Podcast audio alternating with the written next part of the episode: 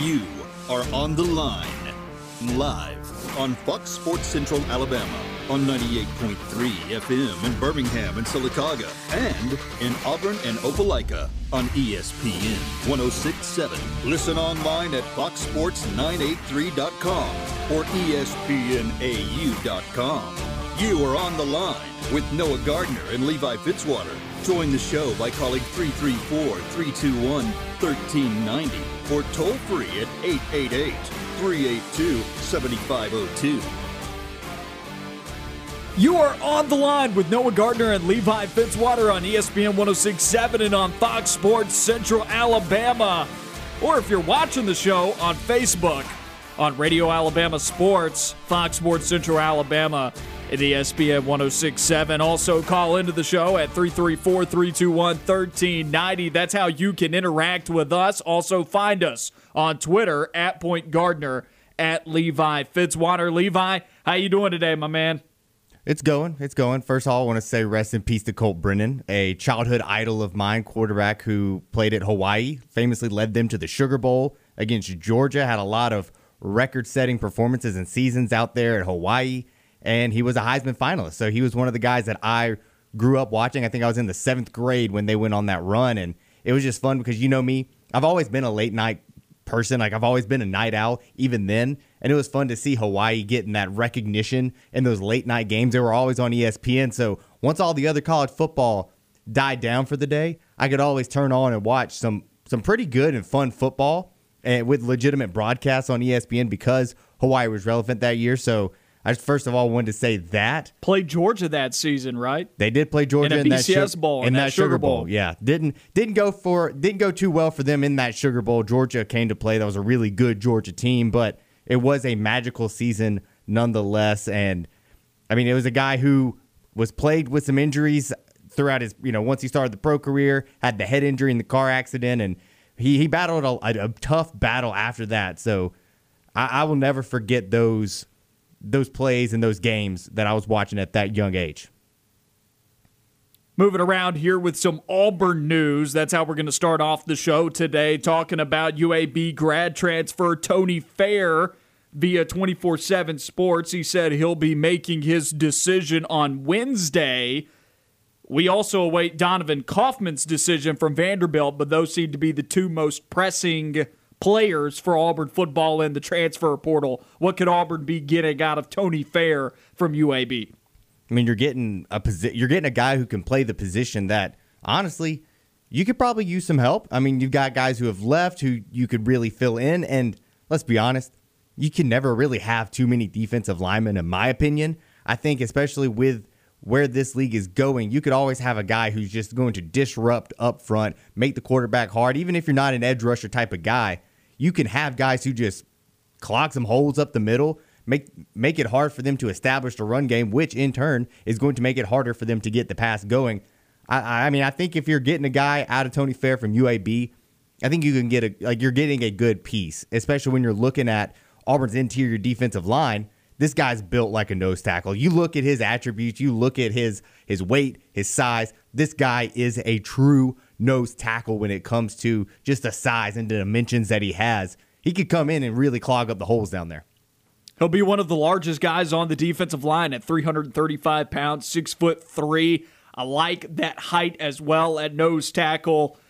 The guy's going to be able to get pretty good pad height at six foot three. I still feel like as well. You're you're talking about a nose tackle here, frame wise, that fits the bill 100% just as well as anybody else on this roster. Bit of a journeyman. Started his career at Indiana State before he ended up at the JUCO level. After his JUCO stint, he ended up at UAB, where he spent two seasons with the Blazers, and now he's got one season left of college football. After all of this time that he has spent in college football, it'll add some experience to the defensive line, where Auburn still has some youth, but it's a nice blend of experience, guys that have been in the program for several years now. You think of Zykeivous Walker, you think of Derick Hall, you think of Tyrone Truesdale for sure, about guys that have been in the program for some time, but then you talk about new guys coming in, like Eku Leota, and then some of the younger guys that were trying to make a push like Jeremiah Wright, who then goes down with injury. And then on top of that, you have Jay Hardy, who enters into the transfer portal. So with those two guys going, and two guys that Auburn may have factored in to playing this upcoming year, well, now you need a new body, and Tony Fair is a big body. It's a really big body, and he could really help out, especially when when you put it like that, where you've lost some guys that you might have expected to play a little, you know, play throughout the year. You could get a guy who has just an immense amount of size, and you could really kind of mold this guy. He's a veteran guy. He's been around the, you know, been around college football for a good bit here.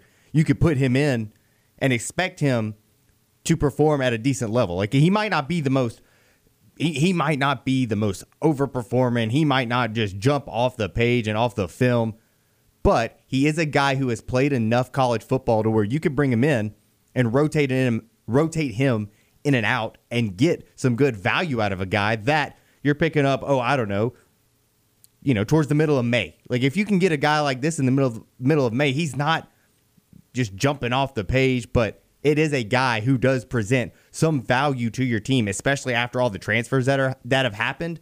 I'm just interested to see what Tony Fair decides to do, whether he stays in the South, stays in the state of Alabama that he's become familiar with, make the jump up from UAB to Auburn, or does he go somewhere where he has more potential to be a starter or a star type of player. I'm not going to say Miss and Purdue are the other two locations. Yeah, oh, and Purdue is going back home to his roots. He is an Indiana native, and then Ole Miss.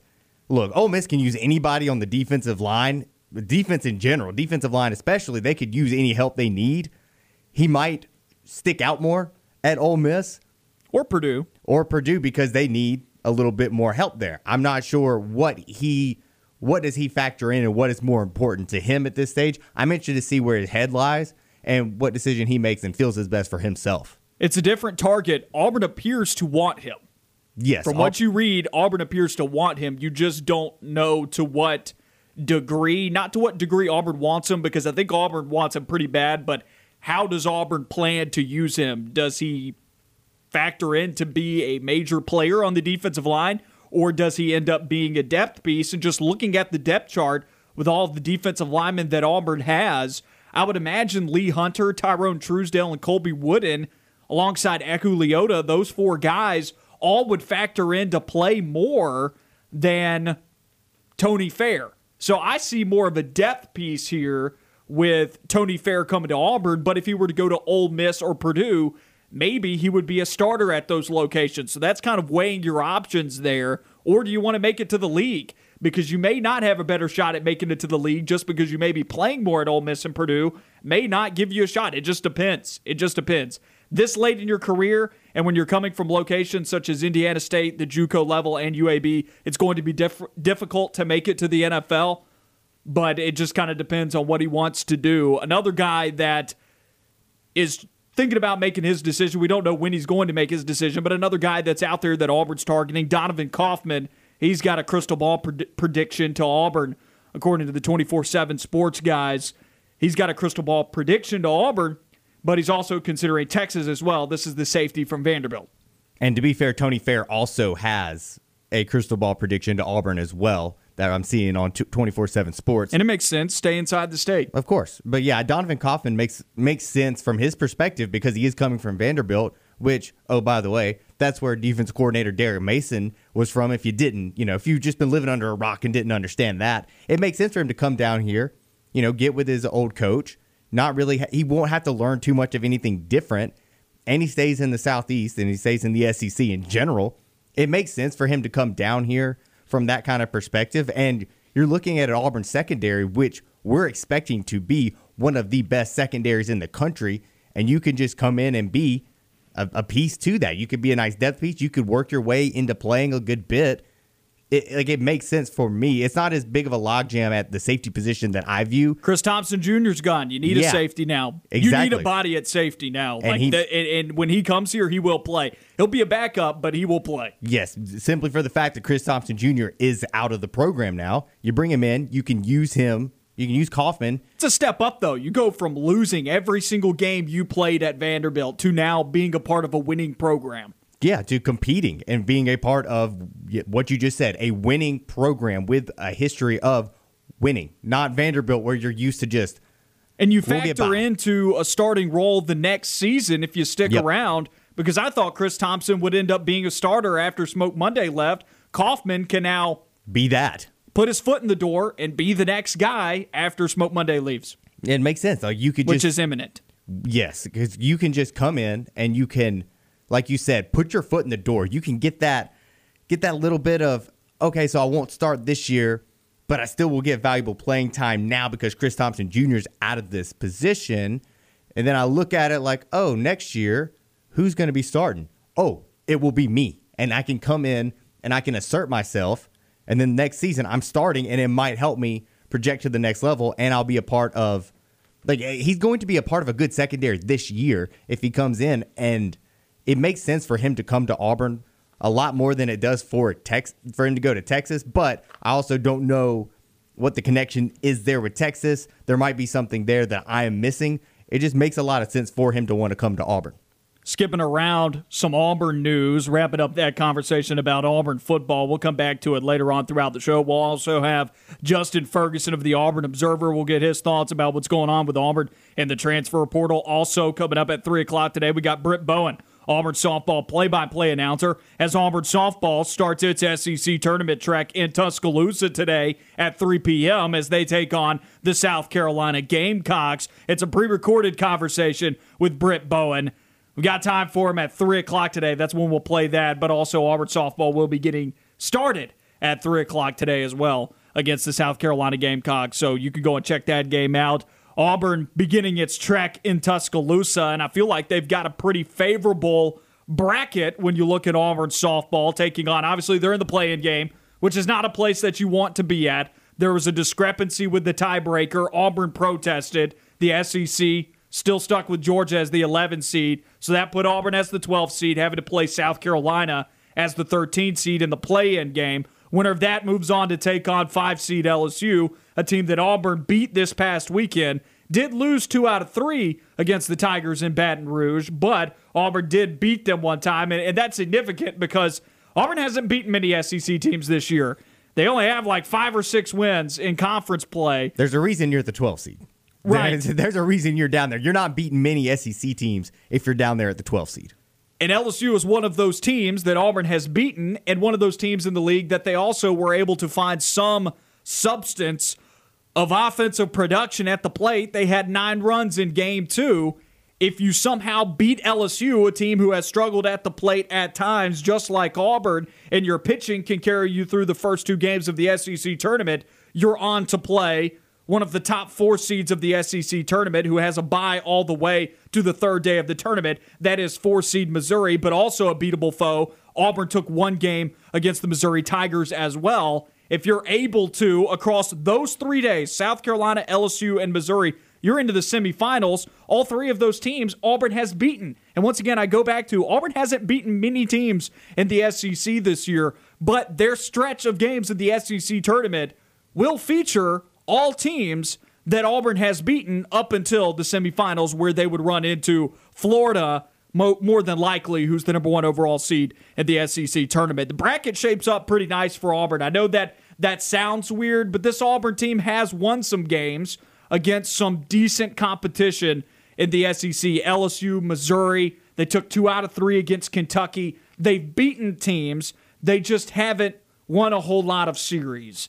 And so this Auburn team ends up as the 12th seed with a subpar season overall in, in the SEC. Not a whole lot of wins against a ton of teams in the conference, but at least their path through Tuscaloosa will, incru- will include three teams on their way to the semifinals if they were to advance that far against teams that they have at least shown the ability to beat.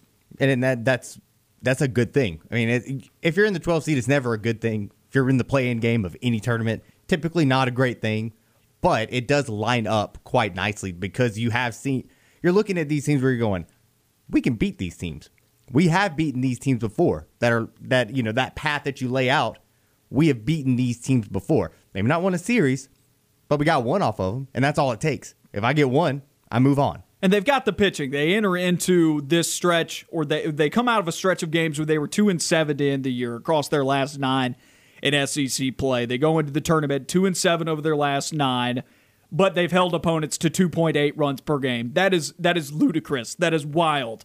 You're two and seven, and you held your opponents to 2.8 or 2.9 runs per game. It's been the offense that has failed Auburn at this point on the softball diamond. But if they can find a little bit of offense here, which they happen to be able to do when they split with South Carolina in a non-conference series at the beginning of the year. They That's took so one of ago. two. Right, they took one of two against South Carolina. They were able to plate nine against LSU in game two. They've at least found offense against those two clubs already. If you're able to do that, it's fathomable to see Auburn in the quarterfinals against Missouri. Which is where I would believe that you know, and, and look, LSU is going to be a tough team to get past. You have to keep in mind Auburn did lose two out of three against them this past weekend. It's going to be tough for Auburn to advance past tomorrow in the SEC tournament. I think it's very possible for Auburn to get to, and they should get past South Carolina tonight. But it's also it's but also possible that they don't beat South Carolina. I mean, you really Yes. think about it, they did split with when South you hit Carolina. the way that you're hitting, like Auburn is right now, it's not it's not a good product at the plate, and so you could get upset tonight. I mean, Auburn is a 12 seed, of course. You could see Auburn go on a run to the semis. You could see Auburn get knocked out tonight. But I will say this: Auburn's an NCAA tournament team. You've got a winning record, not in SEC play, but overall, you've got a winning record. We've seen some years where 13 SEC teams make it. All 13 SEC teams make it. Vanderbilt, once again, does not play softball for anybody who doesn't know that. All 13 SEC teams, we've seen that in the past, make the NCAA tournament. Auburn very well you know, even if they were 13th in the league this year, could have gone. Auburn's 12th. They have a winning record overall. They have some okay wins from non conference play, such as a win over Florida State. They had the two out of three against Kentucky. Auburn's a tournament team, regardless of whether or not they win today against South Carolina. But depending on how far they go, in conference in this conference tournament, that will decide what kind of seed they are. But I, I highly doubt they end up as a four seed somewhere. So it doesn't really matter whether you're a two or a three. You play the other one, right? Like it doesn't Yeah, it does- matter in the, in the doesn't way matter. that the NCAA tournament is for baseball or softball. So it doesn't really matter too much that two or three. And uh, again, just looking at that, if they can make it to the quarters, you, you kind of like their chance against Missouri. Like it, it just it's so good. You look at it, and I'm like, they really were You're in. every- you're in every one of those games when you played in that series. One of which, if I'm not mistaken, went to extra innings. they're in most all of the games that they play, just like Auburn baseball is. It's just a different product. Auburn softball can't can't hit. Auburn baseball can can't pitch, but Auburn softball can pitch. You'll lose, Auburn softball. Go look at all their all their All it scores. it's like three to one. All it takes is just to get some sort of the bats alive. If they can get a little hot with the bats, get a little bit of offense, this team can can make make some good runs. It's not that they're not talented; they just haven't been able to hit all year. on the other side of this break, we talk about look, man, why why are people upset about Tim Tebow trying to play some football? We talk about that on the other side of this break.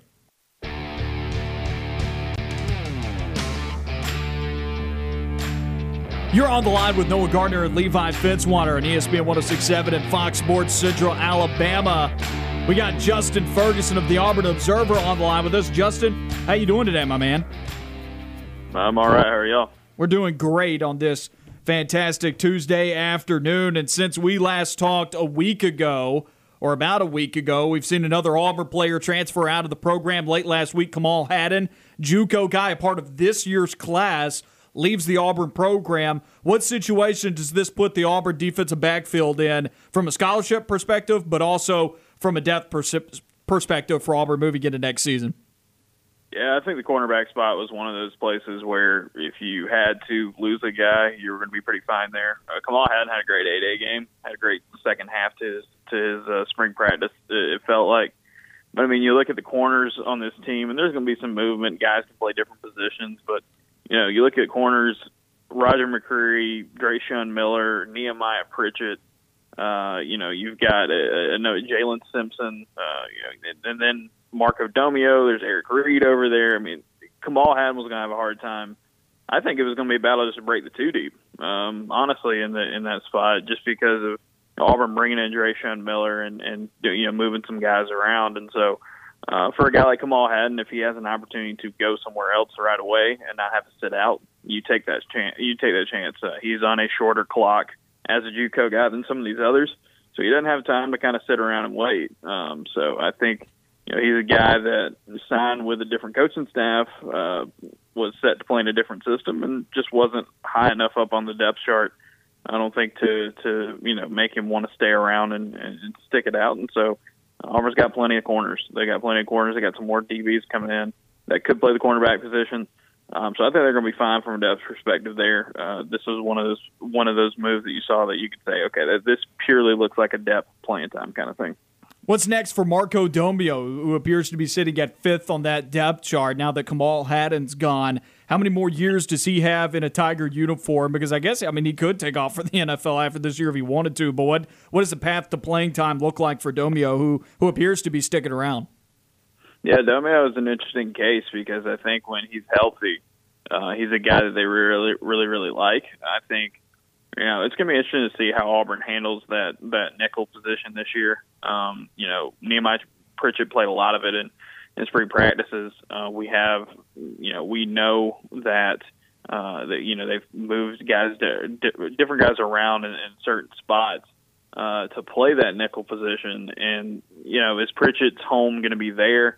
moving forward? Is he going to be more of a corner uh, moving forward? And with with Dreshun Miller coming into the picture from West Virginia, you would expect him to be an outside guy pretty much solidly. And and so I mean, I think if if, if there's guys who kick inside like Pritchett, there's going to be some opportunities for a guy like Miller to stand up. I mean, you need.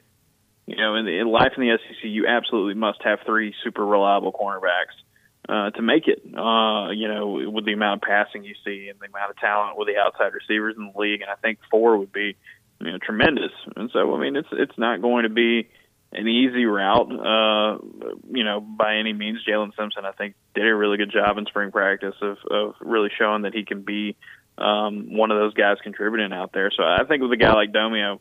Um, you know, I don't see him starting this season, but I think he can play a really big role just because uh, I think Derek Mason's going to want to mix and match some of these guys when they go nickel, when they go dime, um, and a guy like him who's got some experience on out at the outside uh, corner spot will uh, will always have a have a role, I think, on this team.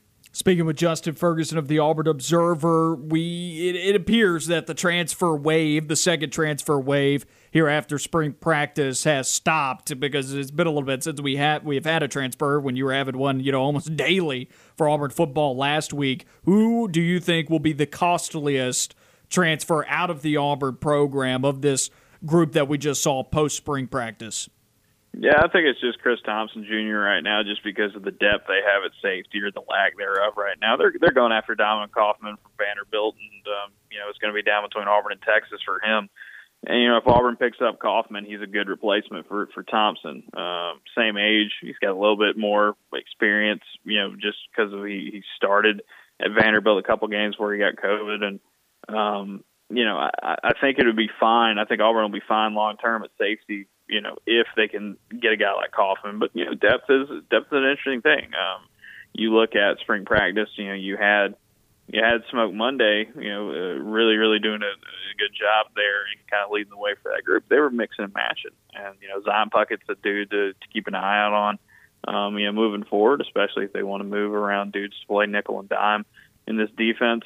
Um, but you know, it was very telling that um, in the you know second string wise in, in spring practice because of the injuries because of the depth that a guy like Trey Elston had as as big of a run as he did um, in spring practice and he played really well. I think he stood in the gap for Auburn very admirably. Um, but there's just not a ton of depth at safety, just these out and out safeties. Now, if Mari Harvey gets healthy, and of course with Zion Puckett getting healthier, you, you'll be fine. I think adding a guy like uh, Kaufman would be huge for Auburn. Um, but you know, you you have a situation right now where um, there's not a whole lot of experience in the back end. There's not a whole lot of depth in the back end outside of Smoke.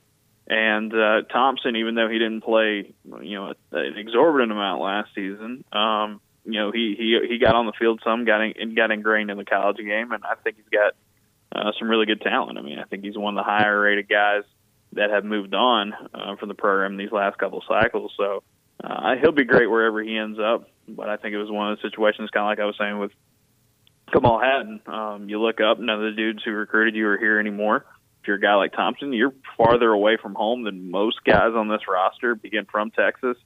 And uh, there's going to be plenty of schools, I think, around his neck of the woods that are going to want to want to, you know, give him a shot to possibly even start this season. And you know, just the way spring practice shook out, it didn't look like that was going to be the case for him. Speaking with Justin Ferguson of the Auburn Observer on the Tuesday edition of On the Line, I only asked this question because I'm an Auburn high school graduate, but could we see Trey Elston play this year? Yeah, I think I think there's a chance that Elston could be a dude that you see a little bit in certain situations. I mean, he he played so well in, in spring practices. The coaching staff really really likes him. Um, I think he's got kind of a you know a little bit of you know speaking of another dude who's a walk on that's a that's a local kid is Devin Geis. I think he's got a lot of Devin Geis in his game about him where it's like physically he's really good. Um, and, and he plays kind of above his weight as a as a as a walk on, and so you get into a situation in a game, and you know somebody tweaks a knee or something or ankle, and they're looking over him on the side. Like you can plug a dude like Elston out there and just steal some snaps with him, and you don't feel like you're losing anything, you know. And and with Auburn having not a, like I said, not a ton of depth of safety, a lot of youth, especially in that safety room. They're trying to kind of play up the development of some of these young guys that are coming in as true freshmen. Dude like Elston's played a good bit of football in his career, and he played pretty well.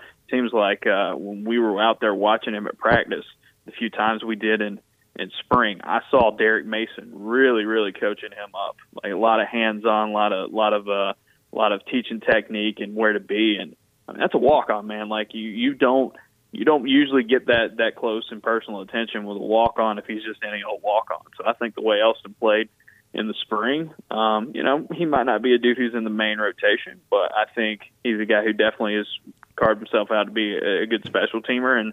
I think he's got a little bit of like uh, Jordan Peters to his game, where it's like, all right, if I need to put this dude in here, we're going to be all right. He's not going to screw up, and um, you know, I think that that versatility and that veteran, um, you know, savvy that he's got, and I think just pure, just hard work, dude. Dude's got an incredible work ethic. He's a great football player, and uh, I think I think he he can play a, a role on this team, especially if they're not going to be quite as deep uh, at that safety spot as they'd like to be this season.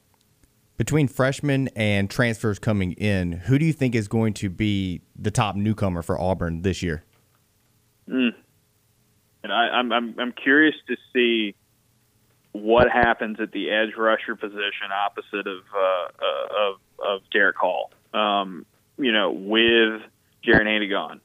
Um, you know, TD Moultrie still still on the team. He wasn't around at a, at a day, but you know, I've I've heard that you know he's still he's still going to be in the mix there. Caleb Johnson had a really good spring as well, but you brought in a transfer in Eku Leota who might that might be his spot. He might, you know, be a guy who stands up more than putting his hand in the dirt like over there where you have Colby Wooden at in this new defense. Um, you also have Dylan Brooks. I'm very curious. Do either of those guys really push to make, you know, a big impact in year one? I think I think the easy answer is, is going to be Dreshun Miller because it looks like they're already prepping for him to be a starter, and he was such a good disruptive uh, corner at West Virginia last season that I think he's a he's a good pick to to go with there. And you know, I think if you look at uh, I think if you look up front, um, I'd keep your eye out on Lee Hunter. He was really coming on at the end of spring practices. Um, physically, the dude's got it, and he is uh, he's gigantic, um, is very athletic.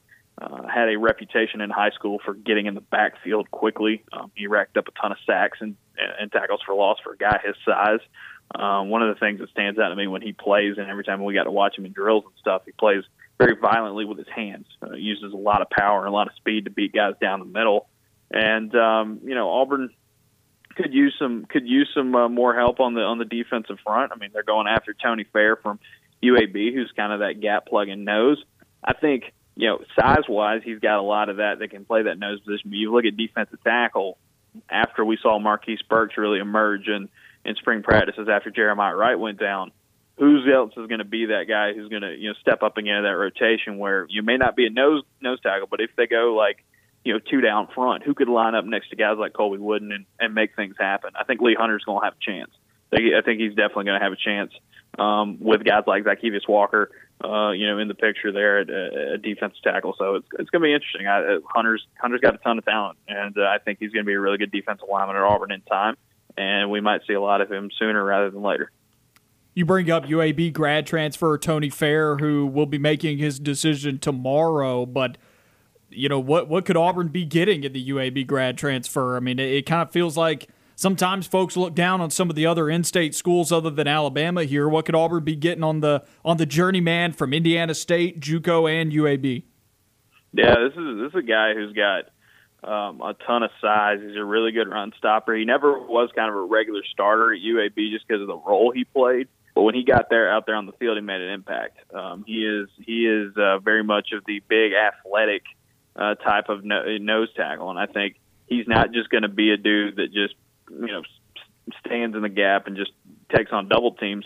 He was a he was an edge rusher not too long ago when he came out of high school. He he he's gained nearly a 100 pounds since he's since he's graduated high school. Just he's blown up as a as a defensive tackle, and he's got a little bit of that got a little bit of that uh, pass rusher mentality. He reminds me a lot of Marquise Burks in that aspect, but he's huge, and I think you know, when you look at Tyrone Truesdell, you know what you're going to get out of him. Knows, but like who's who's next behind him, especially with Jeremiah Wright going down. If you're going to play Marquise Burks more of that defensive tackle spot, Lee Hunter more of that defensive tackle, defensive end spot, Zykeivous Walker the same way.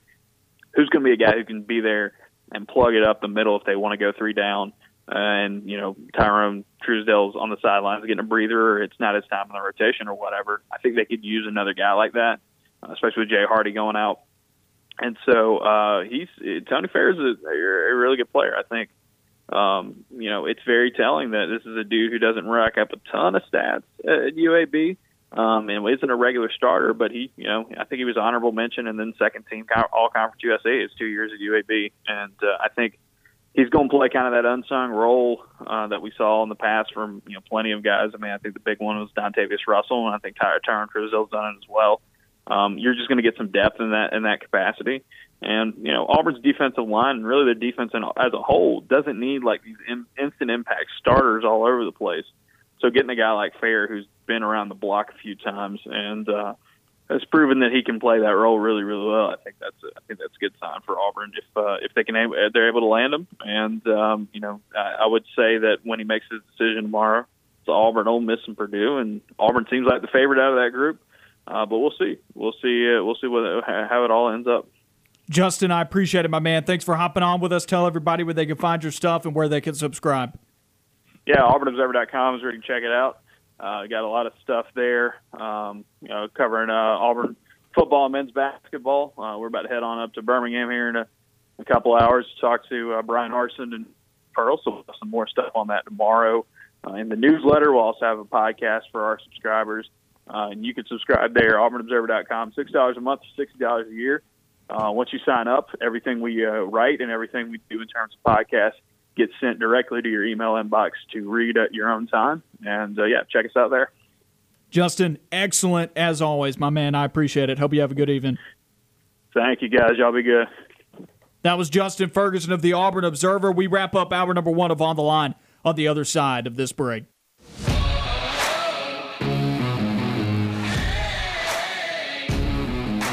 Wrapping up the Tuesday edition of On the Line, Noah Gardner, Levi Fitzwater with you on ESPN 1067 and Fox Sports Central Alabama. We got a little bit of time left in the show, so if you want to call in, call in at 334 321 1390. Before we wrap up the show with our last segment, let's take a listen to what's on TV tonight. Hey everybody, it's Noah Gardner with What's On Tonight. Two crime shows on CBS beginning at 7 with NCIS and then following it at 8, it's FBI. Live top 17 results of The Voice on NBC at 7 and right after it at 8, it's a new episode of This Is Us. Some movie selections for tonight, Deadpool 2 is on FX at 6.30, Grown Ups 1 is on Paramount at 6, and Grown Ups 2 is on at 8.30. In live sports, Major League Baseball has one game nationally televised, an AL East clash between the New York Yankees and the Tampa Tampa Bay Rays at 6 on ESPN. College baseball on ESPN 2 is Oklahoma State against Oklahoma at 7. Teams are racing toward the playoffs in the NBA. Two games are on TNT. At 6:30, it's two teams in the thick of the play-in tournament conversation in the Eastern Conference. The Miami Heat will take on the Boston Celtics. At 9, interconference matchup between two of the biggest brands in basketball. The Lakers and the Knicks square off to close out the league schedule. I'm Noah Gardner, and that's what's on TV tonight tease this coming into this segment. Which is more likely? Ole Miss winning eight or more games, or Ole Miss winning, excuse me, or Ole Miss missing a bowl game. So you got Ole Miss winning eight or more games, and I'm going to make that regular season games. I'm going to say which is more likely: Ole Miss winning yes. eight or more regular season games, or Ole Miss missing a bowl game? This is a tough one because I think the answer truly lies in between these. Ole Miss barely making a bowl game or, or winning seven games next year. That's how I evaluate this Ole Miss football program going in. But once again, I'll ask you the question which is more likely Ole Miss winning eight or more regular season games or Ole Miss missing a bowl game in the 2021 season? This might be the easiest question you've asked me since you were talking about Duke basketball. Of course, they're winning eight regular season games. And yes, I'll make sure I talk about Ole Miss and not Mississippi State in this segment and not just go completely off the wire like I did last last segment that we had. But yeah, I mean, you look at their schedule, there are only two teams that you look at and think they're, you know, that they should lose those games. And that's Alabama and Liberty. Like those are the only two games on that schedule that I think they're a lot to lose because you you know you're facing Alabama and then future NFL first round draft pick Malik Willis at Liberty and probably the greatest college coach of all time and Hugh Freeze, whatever you want to say in that. But I, like I, you really look at this schedule and it's pretty favorable. Louisville, they're going to be a tough out, but Ole Miss is a more talented team. They should win that. You go Austin Peay, Tulane. Those are teams that you should beat. Do we know though? I, I go back to this counterpoint here, Yes. just to just to add a little bit of flavor to the discussion. Counterpoint: You say that Liberty and Alabama are two teams that they should lose to, and I, and I'm not too far off there with you on, on the Liberty point. I think you could say that they could lose to A and M and Auburn or LSU because you see those teams more talented. But name me outside of Austin Peay, Tulane, Vanderbilt, those three right there, games that without a doubt you say, yeah, Ole Miss is better than those teams. You can't. I, I feel like they're better than LSU. I feel like they're way better than LSU. Not They- from a talent perspective and what they bring in recruiting wise across the roster, maybe what they've been able to do on the scoreboard from an offensive standpoint, and that's decided purely in terms of quarterback talent. Matt Corral is a big difference maker And- there in that discussion. and but- that's why and that's why I think they're just a better football team than LSU. They're going to be able to score points. Look, Ole Miss's defense, they give it up to everybody. But I, I think LSU is going to like they're still going to struggle because you still don't have a quarterback on that team that's going to be able to score the football. But can you at least get me there and say that that is a 50 50 game? you think it's a 50-50 game? Like you think that LSU's a better team than Ole Miss going into next year? I can see a world where five out of 10 times those two teams play, LSU is able to beat Ole Miss. LSU beat Florida last year. That I mean that's true. And there are teams that'll slip up. And Ole Miss Ole Miss is a team that would be prone to slip up because of how bad their defense is. So when I look at the schedule, I see Austin Peay, Tulane, and Vanderbilt as games where I'm like, yeah, without a doubt, I'll give them W's in those three games. And they're fortunate to have the SEC East schedule that they do against Tennessee and Vanderbilt. But outside of those three games that I gave you with Vanderbilt, Tulane, and Austin Peay, I could see them lose to anybody on this schedule. Now I don't see them losing to everybody on this But schedule. you can, and but you can also look at most of these teams and go, Yeah, I can see can them see beating them them. beating them too, and that's Sure. and, and that's why this is a question. That's why the question It's a great question. That's why the question is eight wins or barely, you know, missing a The bowl game. The answer is Like, truly this is like setting a line and and, Yeah. and saying, well, man, I, I I don't. I, it's like throwing in the hook and saying that that nine and a half point favor. It's like, well, I I think they I think they only win by by by nine, but also could see them winning by ten. I, I, there- know, there's a reason. I mean, there's a reason why, and I think I think they're a seven and five team at, at, at best next year. I really do. I think they could finish out nine and three. I think they really could. Um, and that and that's they also have a lot of games that it helps them out being at home. A and M at home. That's a big. That's a big one. LSU at home. LSU at home. Arkansas. I mean, it helps it being at home. I think. I still think they're a more talented team than Arkansas. But Mississippi State, you li- like. You never know what you're getting with Mississippi State. By the end of the year, that arm is shot by the quarterbacks in the Mike Leach system. They typically will be inconsistent, but this could be one of those games where you see the Mike Leach air raid upset. I still just think that Ole Miss.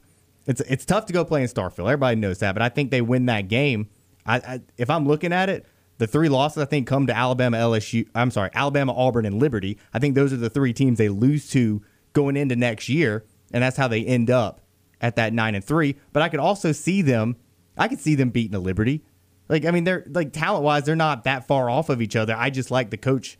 I like the coaching on the other side and the quarterback play on the other side a little bit better at Liberty, and I think they can push them a little bit. Auburn, I like what Auburn's going to do and bring to the table at home. Typically, Auburn plays a lot better at home, and I think it will be. And by this time, you'll see this Auburn team kind of getting into that groove and getting into the new system, and you'll probably see a lot of improvement, at least in my opinion. Alabama's a buzzsaw. it's going to take one of those miraculous old Ole Miss games when Hugh Freeze was there. Look, you, they're they're lucky See, with like- they get they get the bye, but I don't think that talent wise they could stack up with Alabama. It's going to take just one of those fluky. See, but type all of the games. teams that you're bringing up that you say that like, yeah, they're better than them, they're going to win. They lost to last year, and I don't think Ole Miss got better. I think the other teams did. I think LSU fathomably gets better this season. Maybe not dramatically better like everybody thinks they could, but I think they get better. Ole Miss got worse. They lost some real players. They lose their O line coach during the spring. I mean, like Next man up. they lost to LSU last season. Next man up. They lost to Auburn last year. They lost to Arkansas last year. I didn't say they were going to beat Auburn. I said Auburn was going to know, beat them. but I'm saying they lost to Arkansas. They lost to LSU. It's I, I, I think it's more of a toss-up than maybe people are giving it credit for at Ole Miss. But that's a that's a conversation that I want to continue throughout the week. We'll we'll we'll continue our dive into Ole Miss. We'll see you tomorrow, everybody.